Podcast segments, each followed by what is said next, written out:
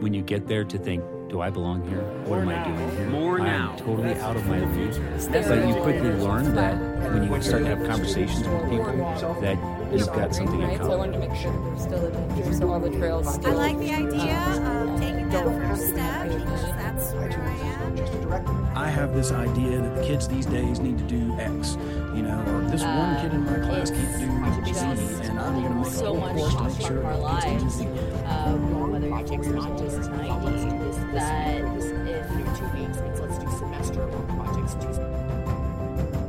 Welcome to EdTrex Rewind. Um, hi, everyone. Welcome back to another episode of the EdTrex podcast. This is Matt Winter. Sadly, no Quinn Henderson again today, uh, but we do have some wonderful guests from the Hope Street Group Teaching Fellows program from all over the country. If you're here from Utah, see some name tag. Actually, quite a few guys from Utah, which is great. Um, but uh, we got a couple from the, around the country as well. So we'll start over here in this corner. Just introduce yourselves, tell us where you're from, and what you teach. Hey, uh, my name is Jacqueline Eckert, and I teach first and second grade in um, Cedar Hills, Utah. I'm Deborah Gatrell. I teach social studies in West Valley, Utah. My name's Amy Clancy. I was an ELA teacher for 18 years, and now I'm um, an ELA specialist for fifth through eighth grade in Walton, Kentucky. I'm Kelly Gill, and I teach second grade in Draper, Utah. I'm Bridget Barrows. I am Special Ed Director at Pacific Heritage Academy, Utah. Awesome. Well, great to have you all here. We'll start with a uh, hardball question. Uh, how do you define what is social emotional learning, and what is the teacher's role in that that learning process? Uh, what is the teacher's role in mental health? Anybody who wants to jump in, go for it. I think socio emotional learning enables a teacher to, to understand and to see that we are made up of more than just academics. So, um, understanding that there is a mental, uh, psychological, and a sociological aspect to us as human beings uh, enables us to approach the entire um, aspect of that child so that we are helping them to become more successful in all aspects of their life. An important piece of that is the relationships, being able to form and also navigate those. And that, that's a skill uh, a, you have to practice to get better at, and a lot of times you need some coaching in how to do that appropriately, and school is a great place for that to happen. Excellent. Any other responses? So let me reiterate a question here, though. Um, there's always that that line. I'm a teacher. There's that step over when do you to caregiver, and I think there's that worry of, especially for new teachers, where is that line for me? So, what is that line, and what does that look like in the classroom? Where does the teacher's role as a teacher and as a teacher of social emotional learning and helping with those relationships start and end? Well, I'll. I think that um, most of what we're trying to address in the classroom is our problems that kids are having with anxiety and um, um, just trouble relating with other children and uh, feeling just super um, anxious and, and um, uh, even even in the older kids, you know, there's there's issues with depression and um, other really serious issues. And so I, I think that for the in the classroom, we just need to um, get the components in place so that as teachers we feel that we are skilled in um, knowing how to how to address some of these issues with the kids. And so I, I think what I would like to have is a program that would help me understand the issues themselves and how to and a solution like a, a problem solving solution. If the child is, is doing this, then you know these are some things that I could try. And, and to take it farther than that, I think that I would like to um, be able to just have a program that would uh, I could use throughout the day, uh, especially like in problems when um, relationships, when uh, issues come up with conflicts, just little things that would help me just uh, to resolve to resolve that quickly, and not only help me to resolve it, but also to help kids know how to resolve it amongst themselves. Yeah, there, there's really no fine line on that. There's a, I think to me as a teacher, there's a gray line Mm. between here's where I stop as a teacher and here's where the needs of a child becomes a parental responsibility when that child is with me in the classroom. So I can't, I, I don't see a clean line. I see a very gray line. And to me, responding to a child's need is more important than, than trying to see where my role as a parent starts and stops and where my role as a classroom teacher starts and stops. And that's just my personal approach to helping children learn because we need to give them that social emotional learning if we're really going to make an impact in their learning and growing with those hours that are with us in the classroom. I think another important piece is to bear in mind that uh, schools are obviously not designed to and never will take the place of parents. But while the students are in our care, you know, in loco parentis is in place, and we have the responsibility for the health and welfare of those students. So, and really, it should be a partnership between schools and parents in terms of helping those children develop, because it does take a village to raise a child, and we should all be helping each other move in that direction. But recognizing that students come from different homes, from different families who have different values and backgrounds, and they have to learn how to navigate that and that's what happens in the schools, learning how to navigate and interact and have relationships. And, when I say relationships, it's just the, the interactions with other people, not like, you know, some kind of, hey, let's get together, let's date. No, not that kind of relationship. just, just navigating humanity. Because we have to be able to, to get along with each other in order to succeed as a society. So, follow up with that then, Deborah, because I 100% agree with you. Um, how do you teach that then? what are the ways that you have found effective and, and this can go out to the entire group but it's for me as a teacher but also as just an individual i feel like learning social emotional learning and teaching it is such a sticky difficult thing to teach. So what methods have you learned? What what processes projects? Um, what were some of the wins and what were some of the losses that you guys experienced teaching this in your classroom over the years? I, I think uh, starting at the beginning of the year and sending home, having my own classroom values and principles, and sending that home to the parents of expectations of what I would do as a teacher or what my roles are in the classroom with their child. Mm-hmm. That that helps a lot along the way. So you're not. It's almost like uh, the norms of the of how I respond to your child, how I'm going to take care of child, what my behavior. Um, strategies are in the classroom, what I when, when there's a behavior situation, how I deal with it when a child gets hurt. I mean, the school should have that as a protocol to start with, but I should also have that as a classroom. These are the things that I would do. So it begins to give the parent um, expectations um, on what would happen if certain things happen with their kids. So I think that's why I would start. There's a lot of other things, and I'm going to let my fellow teachers um, chime in on that, but I think that's a good place to start. Just having that expectation of. Mm-hmm this is what I would do, this is how I would treat a child, this is how the school deals with behavior or health issues. I think that awareness and transparency would really help to begin to answer some of the questions along the, the way throughout the course of the year. But I'm going to let my, I'm sure they have a lot to say, so I'll let them chime in. I think for me, it, it's it's not always a standalone lesson or curriculum. It's just embedded in everything that I do. Um, when students are having conversations amongst each other, you know, I stop and point out, I really love the way I saw so and so interact with their partner. Um, I, I noticed that you two disagreed, and I like how you kind of came to a common decision together. So a lot of times it's not an individual thing that you're doing, but necess- it's it's woven into everything that you're doing, and you as a teacher have to bring it up to the forefront. Because I think some of these things happen naturally.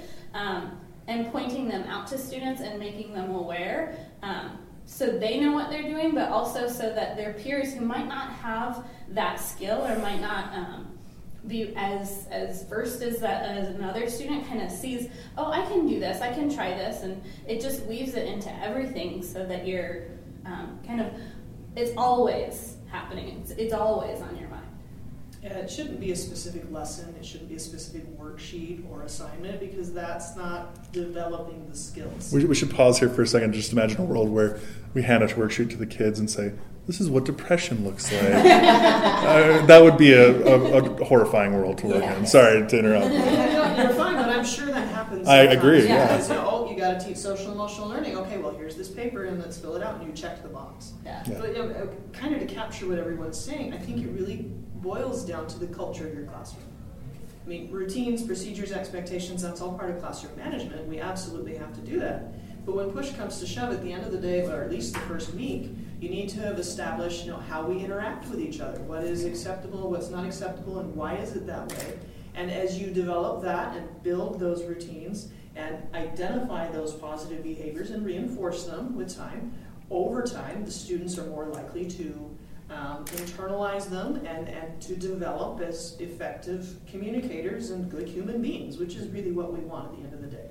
Yeah, over time, when your students start pointing out the things that they see, that's when you realize that you've created that community and you've created that, that environment where it, it, you see a student do what you were going to say.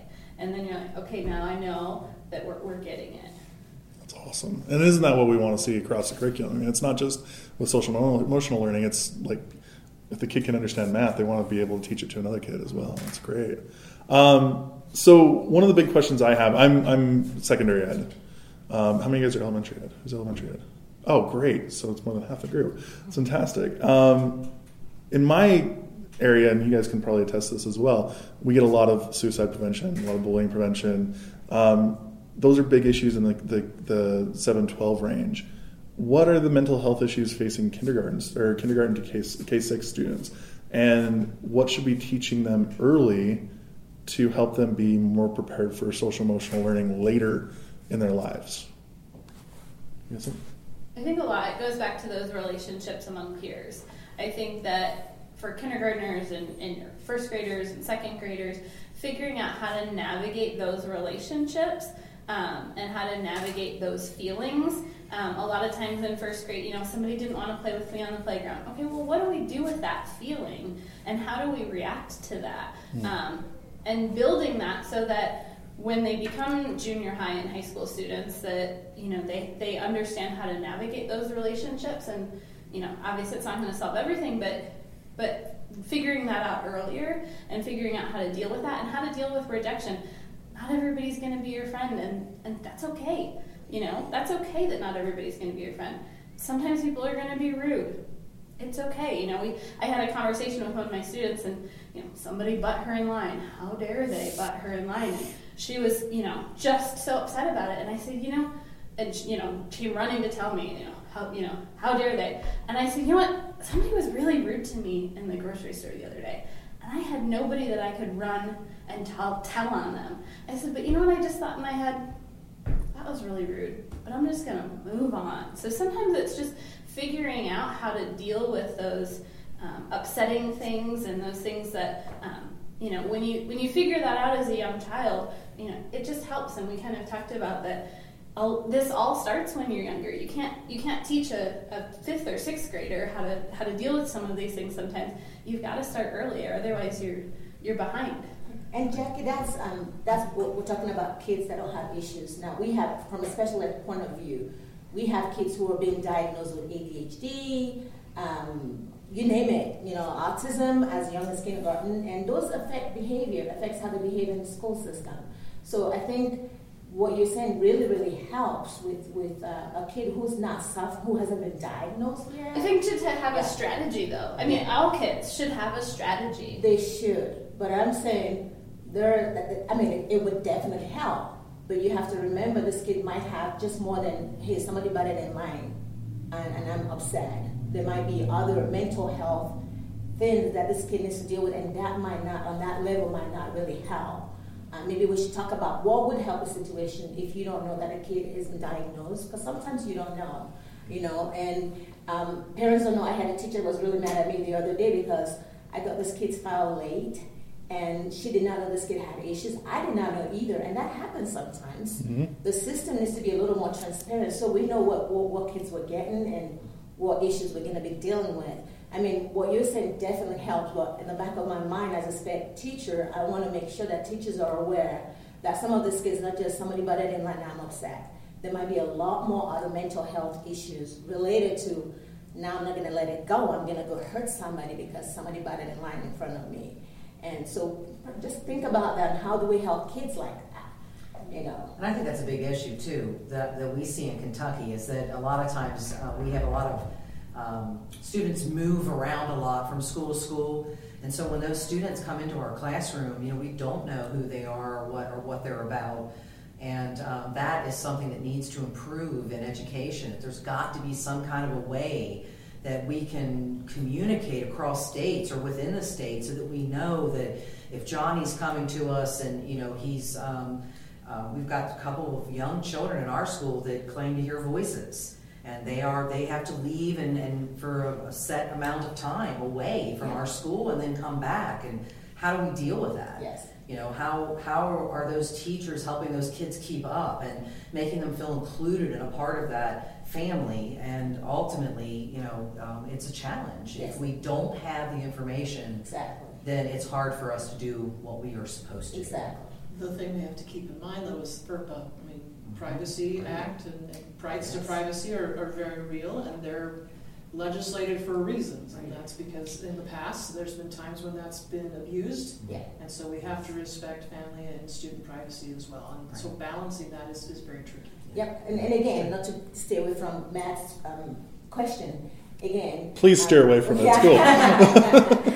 so again, um, at every every teacher, from a spec point of view, every teacher that, that has a child has a right to know information about that child that will help the teacher be able to educate that child. So yeah, FERPA is a good thing that's been put in place by the government. But if I'm gonna have expect you to work with one of my very troubled kids who's gonna pick up a chair and throw at you, you need to know that this kid is going to do this at a certain time. So yeah, probably, am I going to go tell someone else who doesn't work with that kid? Probably not. But the person who works with that child has the right to know everything there is know. In fact, ask for the file, um, special ed file for, for that kid. As soon as you hear that this kid has issues, you have the right to ask for the file, the individual education plan file, and look through it and study it and know what you're dealing with. Because in the long run, it's going to help you understand that child better. It's going to help you deal with a moment when that child is having a tantrum and throwing fits to know that you won't know where this kid is coming from. And in that instance, it might not just be, oh, I know I had a situation, this is how I, I helped it. You know there's real problems behind this kid, and you know you can approach that kid. So FERPA is real, but if you're working with a child, you have every right to know what kind of a child you're working with, and you ask and request for that file. That's absolutely Yeah. true, but it just it's just tricky at the secondary level because it's not at all uncommon for us to have more than 200 students, and so when all we start out with is a list of names, and then you know the first couple of days of school we're just trying to put names with faces in places. You know, sometimes it takes a couple of weeks for us to figure out that students have issues to know to even ask, and by that time, you know, we- we're already a little bit behind the power curve in, in terms of establishing specific routines to help those students. And it's It- happened it's, to me. it's a challenge. It, It's a it's happened to me a few times. It was almost halfway through the school year before I knew a child had a fire. No, oh, and I then was student, I mean, they switch classes. Yeah. They switch classes in the middle of the year. true. So it's, it's So just it's transparency an ongoing challenge that is something that we're continuing to try and work to work on. Okay. But it's important that we recognize that it is being worked on. Oh, absolutely. and that students have an adult or someone in their lives to go to and talk about these issues. Um, if you haven't seen it yet, the great documentary about Fred Rogers, Mr. Rogers. It's on my list. That's this is really good. Yeah. Um, there was an article recently put out about how he would translate. He was so meticulous about the language in his shows that he would go through a series of steps to make sure that the sentence that he was saying actually conveyed to the student or the kid, the child, exactly what it needed to be said. Mm-hmm. And I think that's what's so important about talking about SEL and talking about mental health with students is that we need to give them a space to actually be able to say what they need to say and give them a voice in what's going on. And with that, sadly, we are out of time, guys. So let's start over here with Bridget. Tell us where we can find you out on the internets. At Bridget F A M. That's my Twitter handle. Yeah. On Twitter. Yes. Awesome. Okay. I'm Kelly Gill um, at hsgfellow.com. Okay. It's not working. Dot org. It's not working. Dot org. Uh, dot org dot She's on the media team. Thank Yeah. you. I'm thinking of my Clancy, Twitter. a, at a Cody Clancy.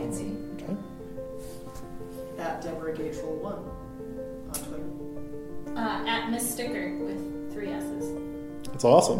And I'm Teacher Winners on uh, on uh, the internets on on Twitter. Wow, I'm, my brain's on Fred Rogers right now. Still, like, I'm, I'm so excited. Thank you so much for coming today, guys. I really appreciate your time. I wish we had more time to, to work through it, but come back soon. We'll talk again. Thank you. Thank you. Matt.